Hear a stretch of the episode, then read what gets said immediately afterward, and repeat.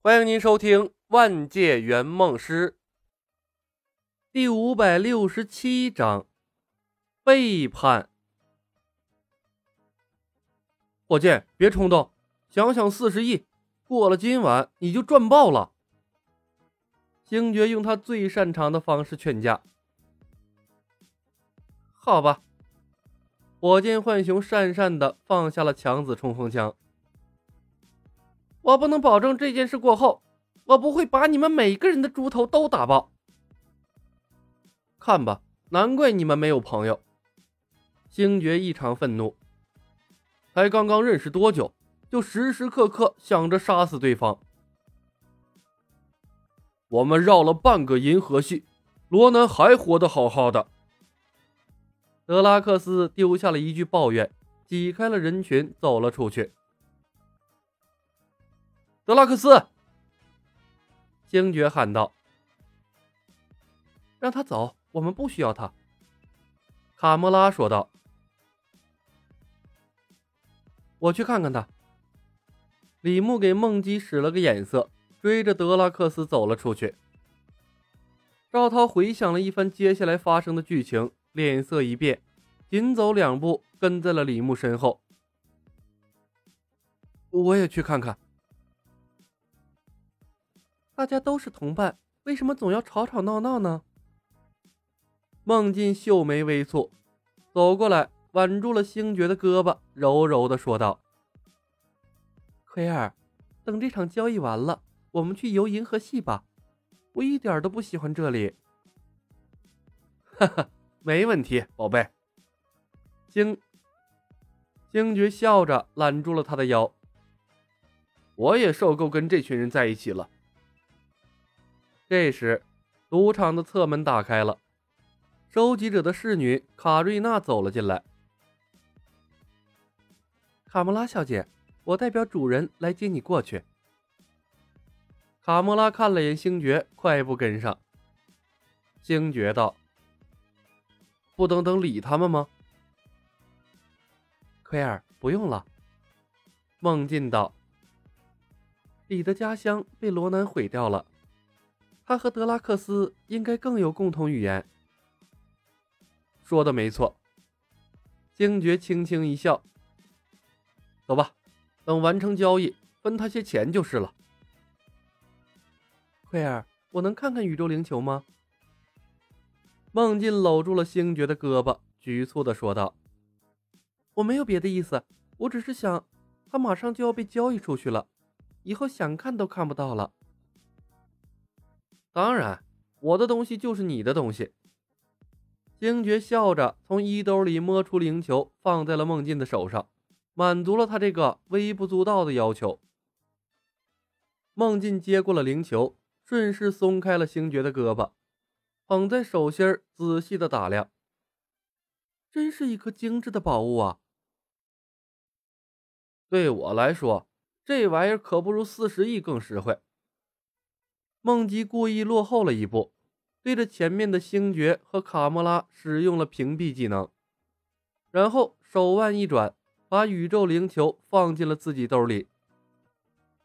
正在走路的星爵声音戛然而止，他晃了下脑袋，继续迈动脚步，若无其事的跟着卡莫拉向前走去。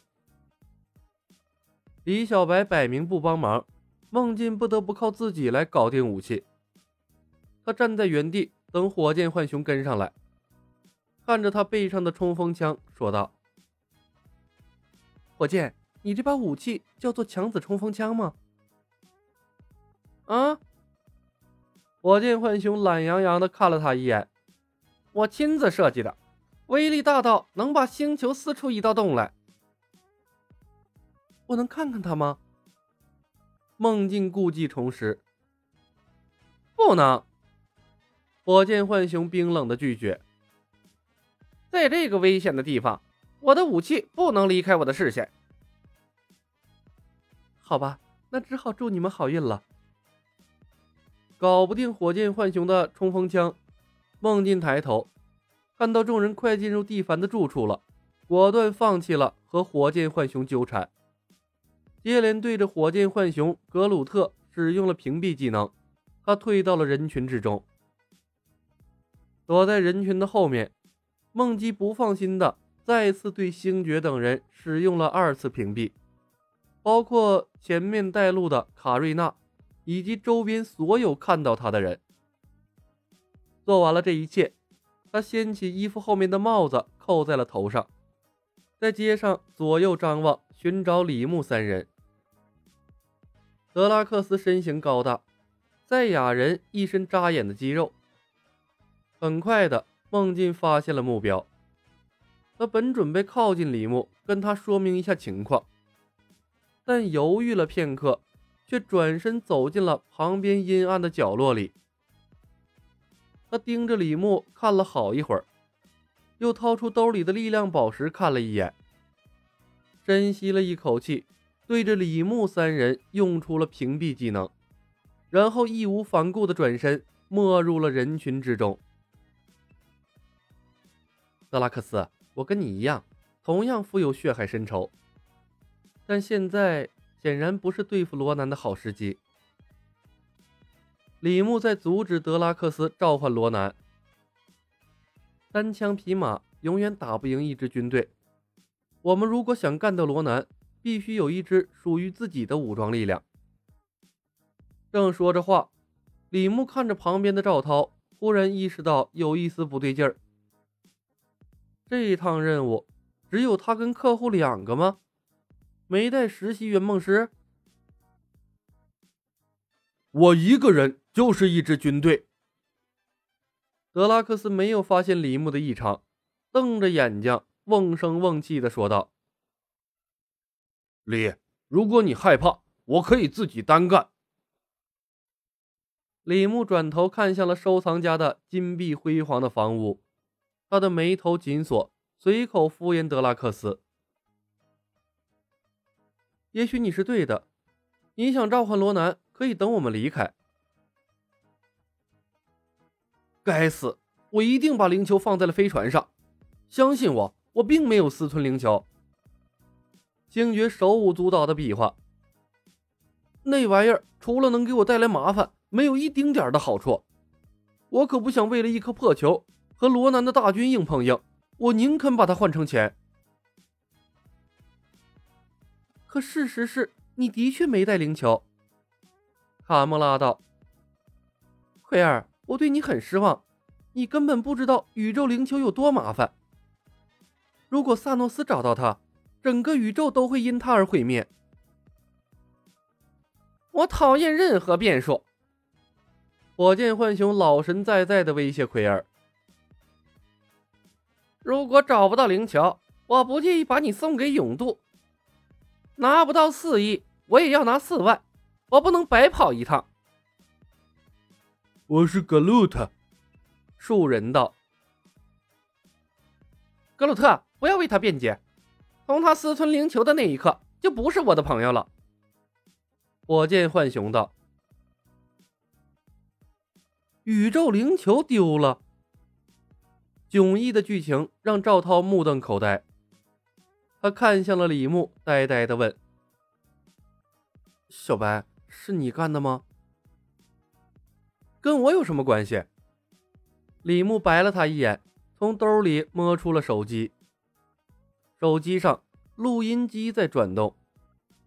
他犹豫了一下，按下了停止键，保存了录音文件。他不会无缘无故的开启录音机。剧情变换，灵球丢失。很明显，录音里一定藏着重要的信息。吵吵闹闹的一行人来到了李牧身边。星爵停下脚步，一脸的愤怒：“李，跟我回趟飞船。宇宙灵球丢了，这一群白痴非要说我私吞了。如果我要私吞灵球，何必千里迢迢跟你们来到这个鬼地方？你下船的时候把灵球装在了身上。”德拉克斯道，“我亲眼看到的。”星爵一愣，“你确信？”“当然。”德拉克斯道。星爵脸色一变，一拍脑袋：“该死，一定有人偷了灵球！”我也记得我拿了。恰在此时，一艘巨大的飞船驶进了虚无之地。看着那艘非常眼熟的飞船，星爵的脸色变得更难看了。永渡，见鬼！我要离开这里！你们这群蠢货，最好不要跟着我。没有找到灵球之前，谁都不许走。卡莫拉飞身过来，把星爵扑倒在地。星爵一脚把他踹开，撞开人群，向着米兰洛号跑去。里格鲁特，我们最好赶在破坏者大军落地之前抓住奎尔，把他交给永度，还能赚四万块。火箭浣熊一拍手里的冲锋枪，龇牙道：“不然白来一趟，什么都得不到。”说着，他开枪击倒了卡莫拉，招呼格鲁特朝着星爵追去。发生在山达尔星的一幕再次上演。一群蠢货！德拉克斯不满地皱起了眉头。李，看来这支队伍中……只有我们两个是聪明人了。李牧无语的白了他一眼，他看着缓缓降落的破坏者的飞船，退到了安静的角落，打开了录音文件，把声音调低，放到了耳边。他的旁边，赵涛双手搓来搓去，一脸的紧张。屏蔽，梦境，有意思。听完了所有的录音，李牧的眼角划过了一丝恍然。哪怕脑海里关于梦境的记忆依旧是一片空白，但现在的信息足够他串联起所有的事情了。本集已经播讲完毕，感谢您的收听。